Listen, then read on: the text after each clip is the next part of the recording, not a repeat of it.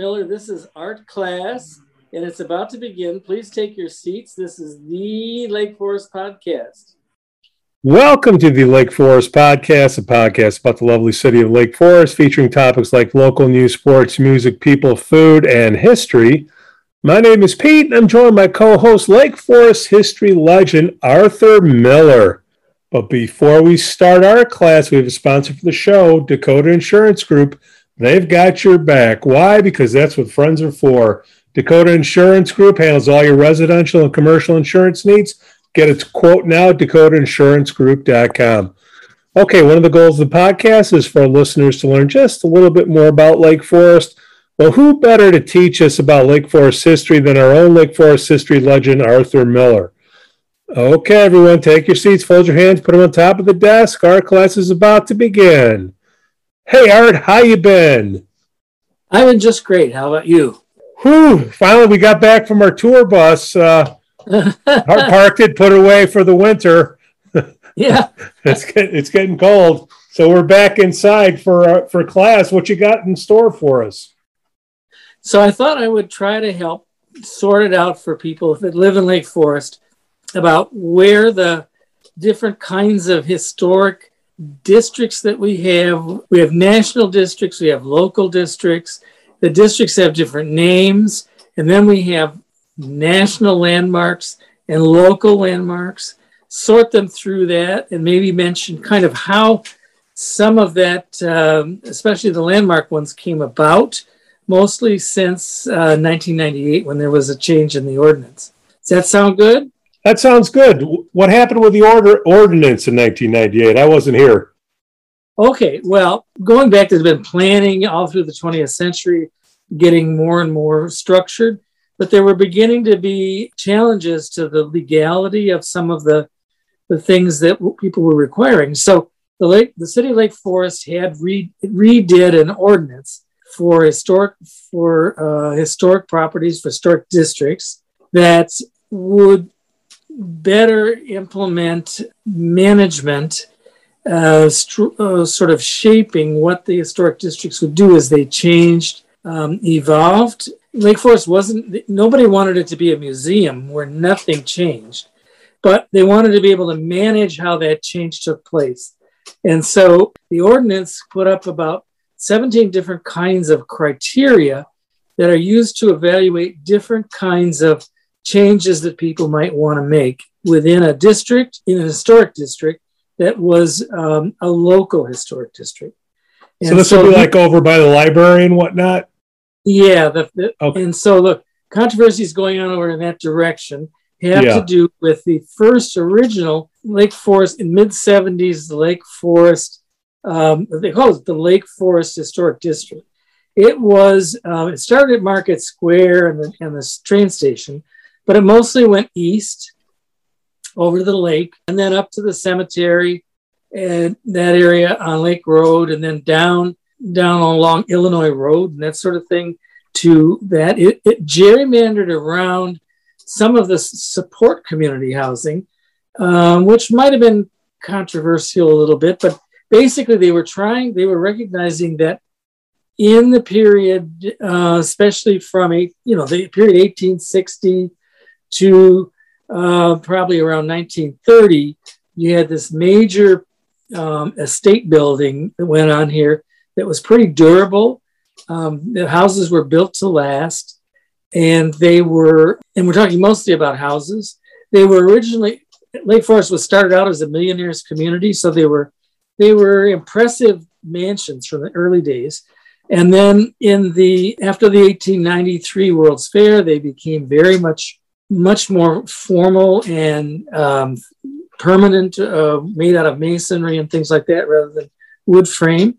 Uh, after the Onwentsia Club was started in 1895, the Onwentsia Club members built there along on the east side, and then they also built up and down Green Bay Road. So by 1995, there was another historic district uh, for Green Bay Road created, and there was a small National Register district south of downtown with um, Oakwood and Vine and a little bit of North Green Bay Road that was more um, smaller community buildings that were put up at that time. in 1998, when they passed that ordinance, they took in all of these districts into a and made them local districts that were managed by the 17 criteria. If someone wanted to make an alteration to their place, if they had an historic place or any place in the play in the in the districts, they had to go to the uh, city and to the Historic Preservation Commission to have that those changes reviewed.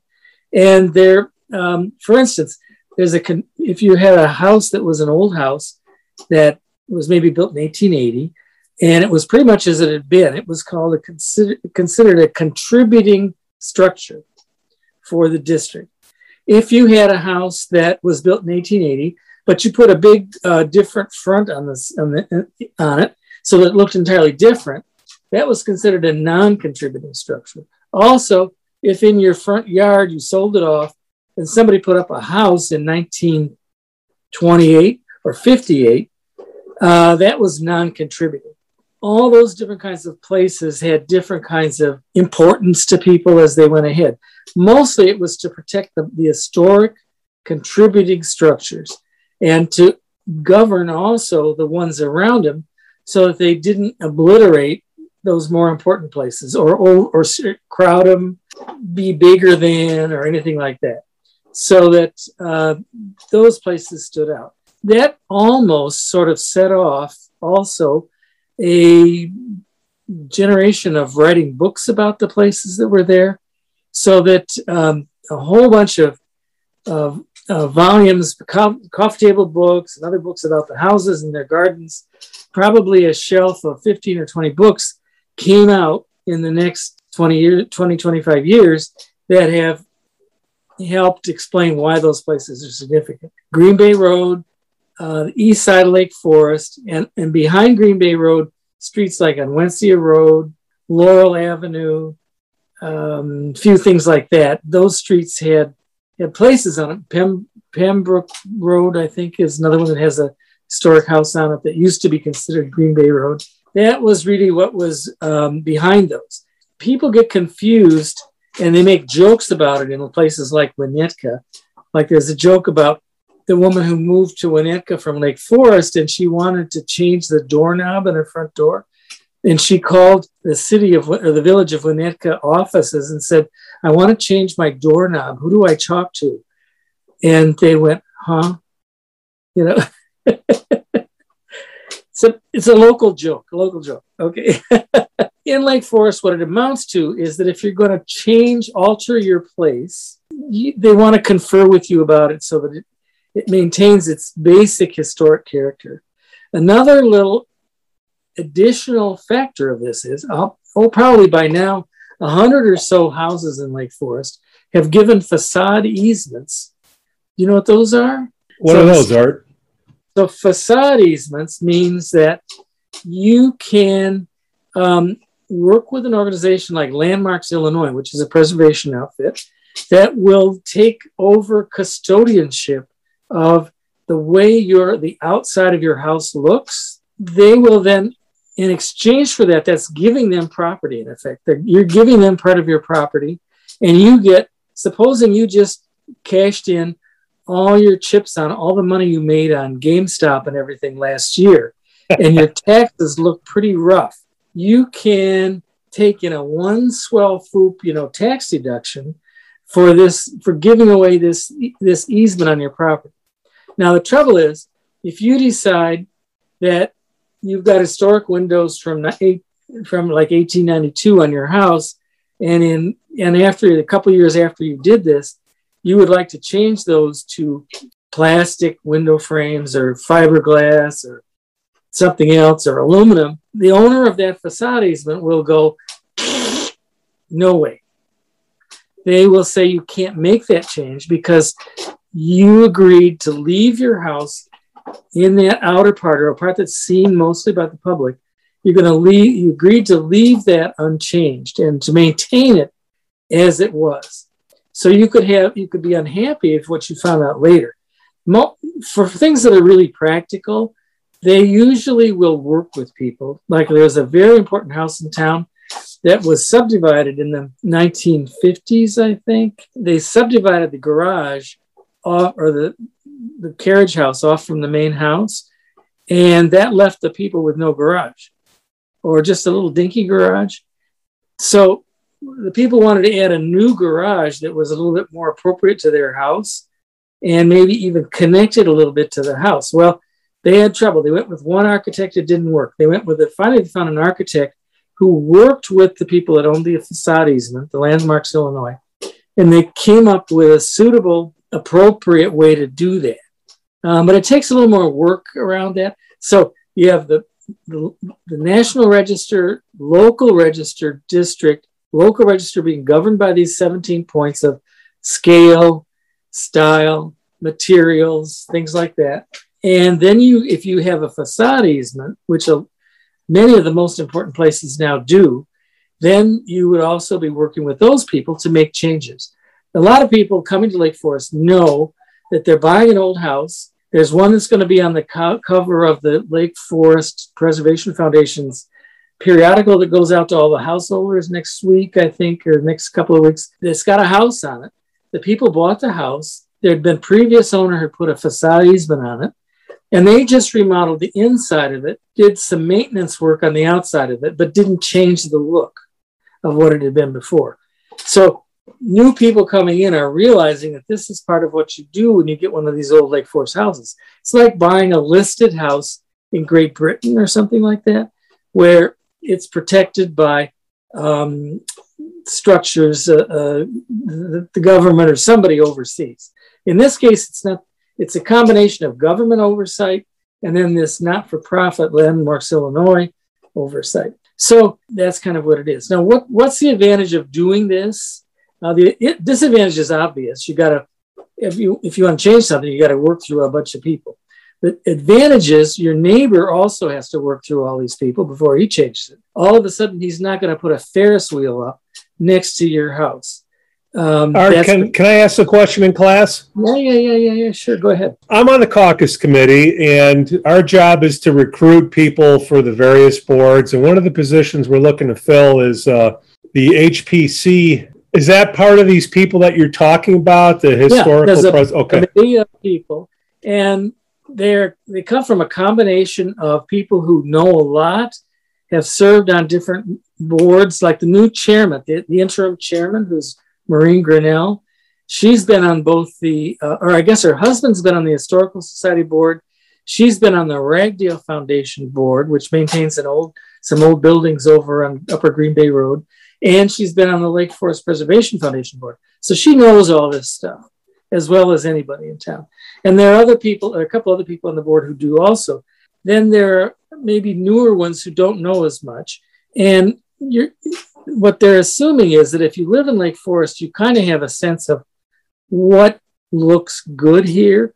And if somebody tells you, you know, like it's on Sesame Street, um, they used to have these things um, where they would have like four things in a row, and which of these things does not look like the others?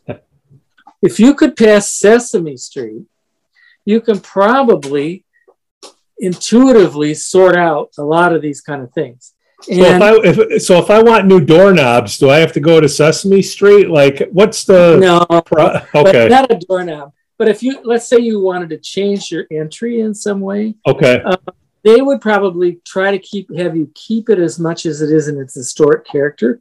I'm not sure they'd notice a doorknob, but they, you know, they don't want to have people making kind of renovations on the front of their house when it's an important historic house that was done by an architect.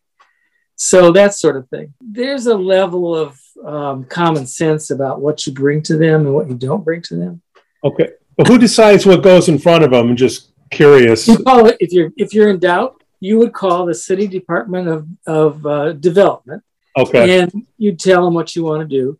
If let's say you just wanted to do maintenance on your front porch or something like that, uh, they would say, you know, okay, or you're going to change the way it looks. Well, we'll talk. Let's talk about it a little bit, you know, and maybe then it would go to the Historic Preservation Commission. Okay. Um, but if you're keeping things pretty much the same, I'm not sure that that would happen. If you wanted to repaint, in the old days with these fancy houses that were built 1910s, 1920s, 1930s, they hired an architect when they had their house painted to make sure it was done right. They had, everything was overseen. An architect for painting? Yeah, because they didn't want some Yahoo to screw it up. Okay. They were works of art. They were built as works of art. And that's where you come to the basic point about these things being protected. They were built as art objects, but they were ex, you know exterior surface art objects, interior art objects, and that's the problem with the library. And for people in town, especially that know about it, the building is an art object. It's um, something that's um, very rare for its type, and its interiors and its um, and its exteriors. And the preserv- and most of these, the preservation historic preservation commission only looks at the exteriors, doesn't deal with interiors. Uh, it's all about the exterior. So you could um, gut the inside of your house and turn it into a big birdhouse if you wanted to, as long as it, you know, as long as it looked the same on the outside from the streetscape. Because the, the concern is the historic streetscapes as we drive along the, air, the streets, that everything is, is compatible. Compatible is another word for harmony, visual harmony, which was um, something, one of the values of the, the period, kind of classical harmony. Now, the different ones we have, as I said, was the East District, the Oakwood District, and then uh, later was added the Green Bay Road District.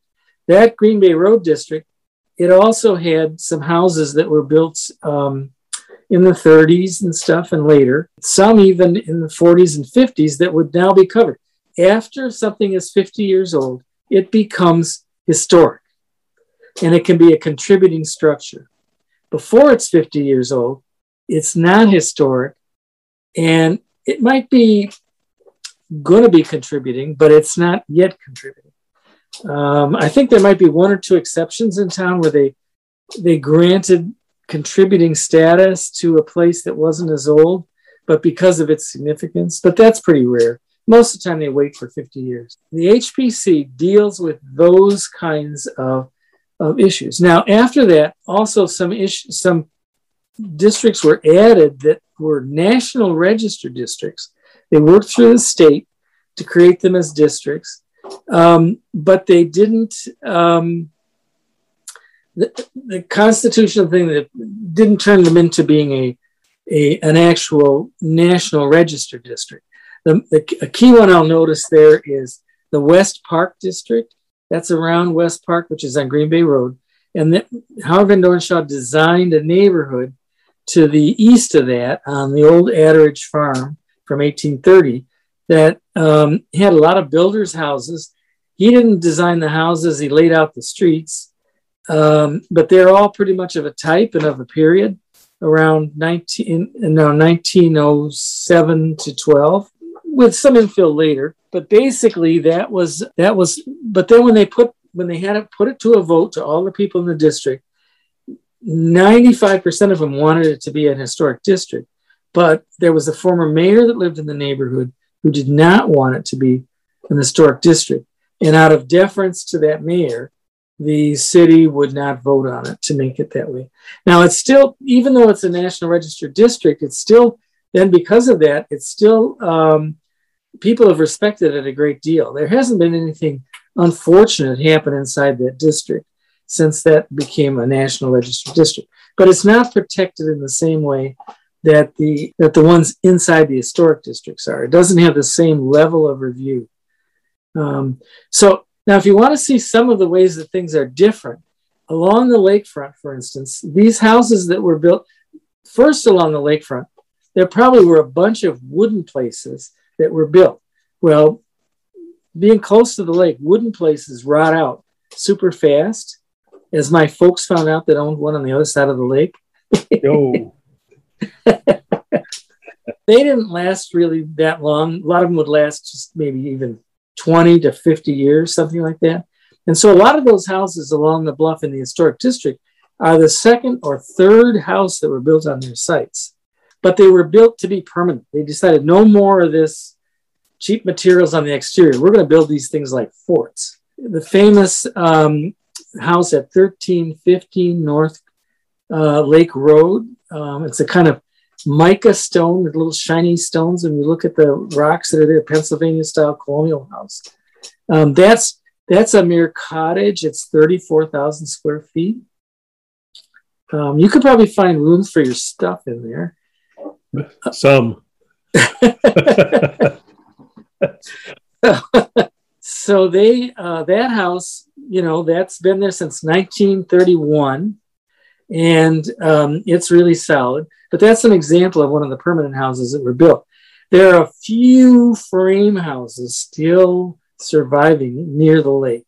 One is at 255 North Mayflower Road. It's, you, you, can't really see it from the road, but it's an early Howard Van Doren Shaw, 1897 or so, 98, colonial revival house. It's been carefully restored a couple times, um, but let's say that um, it's not the cheapest building to maintain um, because it's frame. Most of the ones that are lasting are having, you know, they're having a lot of masonry on them someplace or another, you know. And so David Adler, Harrie T. Lindeberg, uh, Howard Van Doren Shaw, Walter Frazier, who was another one of those architects from that period. These are the kind of architects who mostly built those buildings. Um, Stanley Anderson built some. Um, so these are major architects, national, national. Howard Van Doren Shaw was the first um, architect to be to be recipient of the gold medal of the American Institute of Architects, um, first Midwestern architect, I should say. Um, in 1926, 27, he got that. Um, before then, it had always been East Coast guys. The first one to have a practice in, in Chicago, Midwest. David Adler was declared at a in an art for an article in a book about the exhibit at the Art Institute on David Adler in 2002 that he was the leading architect of his generation, which was a little after Shaw. So, I mean, these were people who were nationally the top figures in their era. And so these houses have been protected.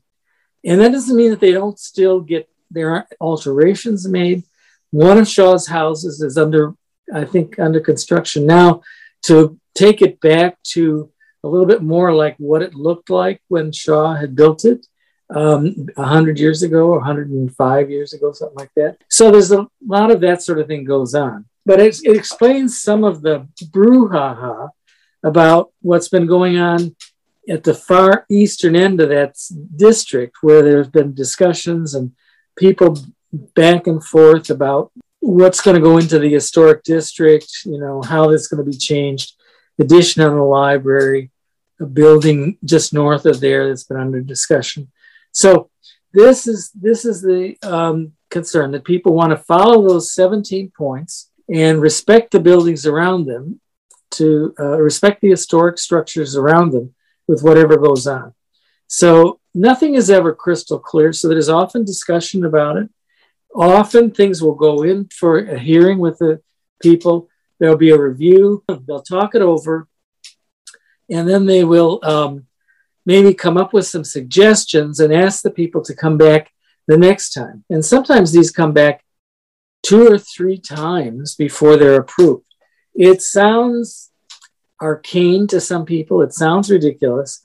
Um, it also builds in a lot of value to whatever gets built. If you're renovating a home versus building a new one, a lot of the cost, regardless of it's historic or not, is in the architectural planning, not just in the materials because you need to plan it so that it'll work for your house. Uh, so there's a lot of architectural work involved in making it work. And as subdivisions take place and the places fill in, usually too, the last house built has got the toughest job because it's got all the other ones it's got to fit in with.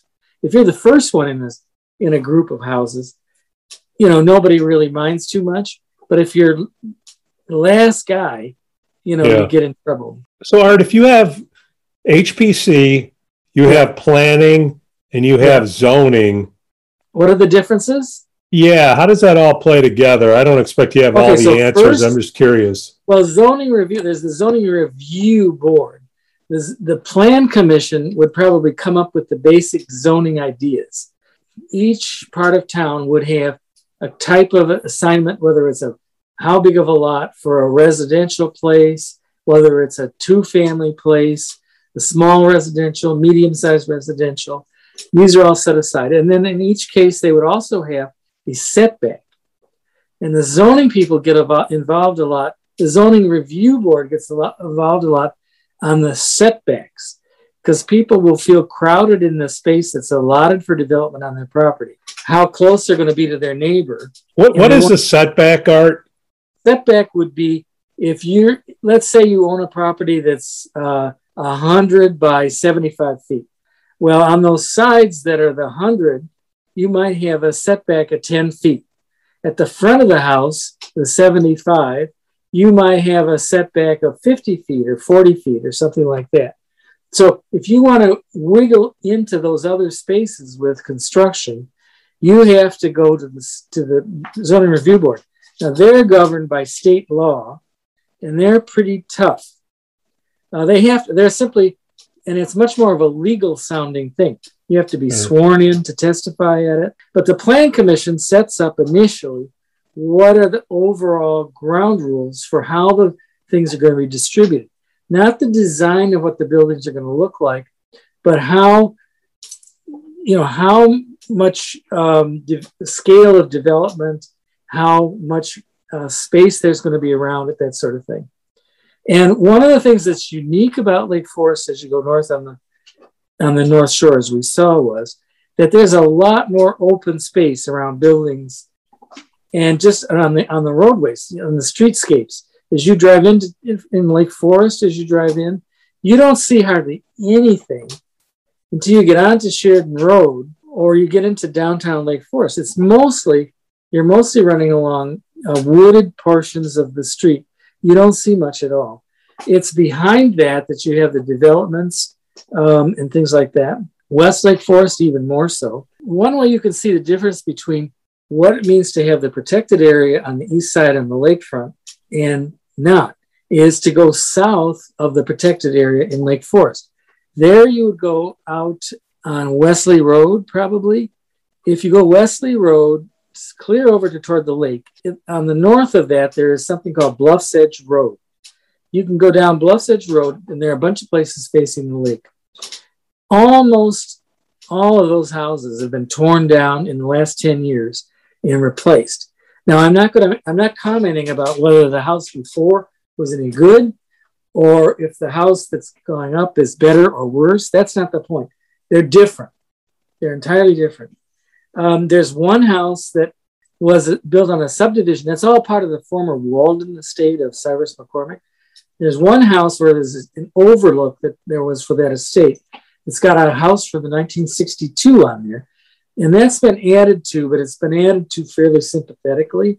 Otherwise, it's been just smash and start over. If you go south of that on Circle Lane, you go Circle Lane um, starts out without really having a lakefront. There's a there's an estate or two there, but then you go curling down and you go to near where the old Villa Turicum house was, and there are one, two, three houses that have been torn down and replaced in the last at least 15 years, I would say, if not 10 years, 15 years.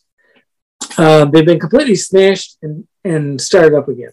There was in one place, they tore down in about 2010 a 1998 masonry house that I gave a speech in in a living room that would hold 110 people. So that lakefront land is a premium, you know. it was a masonry people built in 1988, and they just boom, gone. So those rules are much less strict about those kind of landscapes there along in the southern part. And that would have happened to some extent a whole bunch more up that lakeshore. And so Lake Forest historic, the feeling what you get if you drive down Lake Road or something like that, that would be gone if we hadn't put in that, if that district hadn't gone in. That doesn't mean that they wouldn't have been great houses, but this these really solid places from when they were built as art objects, not just as big houses, but as art objects, they would all be lost. That's the bottom line. If you drive down Green Bay Road and you see the places on Green Bay between Wesley and let's say up at the city line and up at Lake Bluff, you see a whole bunch of places that were built in that period that are um, really pretty significant. And they're turning over now. Uh, people are buying them. I think the two gables, the Mr. T house is just sold, I heard. Um, yeah. People want these places. The people from outside of here think they're tremendous bargains. They're coming from, you know, the coast where a house like that would cost 25 million or so, and they're picking them up for five or 10 million, and they can't believe it. They're pinching themselves, you know. So um, they're great places for in the summertime, you know, great beach here in Lake Forest. So that's that's basically the situation of these historic districts and why we have them and how they're administered. We have a very small staff at the city that, that works with people to um, make those things happen. They'll outsource historic studies sometimes on places if they don't, they're not sure what to do. But basically, it's a few city employees, a couple of folks that really manage the Historic Preservation Commission, the Plan Commission, Zoning Review Board, and the Building Review Board, which oversees in a less strict manner the houses outside the historic districts. Art, these so, people that come in and buy up the properties, it's no secret that Lake Forest is, I don't say stringent, but I mean, you got a lot of hoops to go through. It's not a secret, right? Well, and see, that's good because then people, you know, like if they make a joke about it in Winnetka, yeah. and somebody wants more space and they come up to Lake Forest, they've already heard that they're careful up there. The advantages and the disadvantages are the same thing.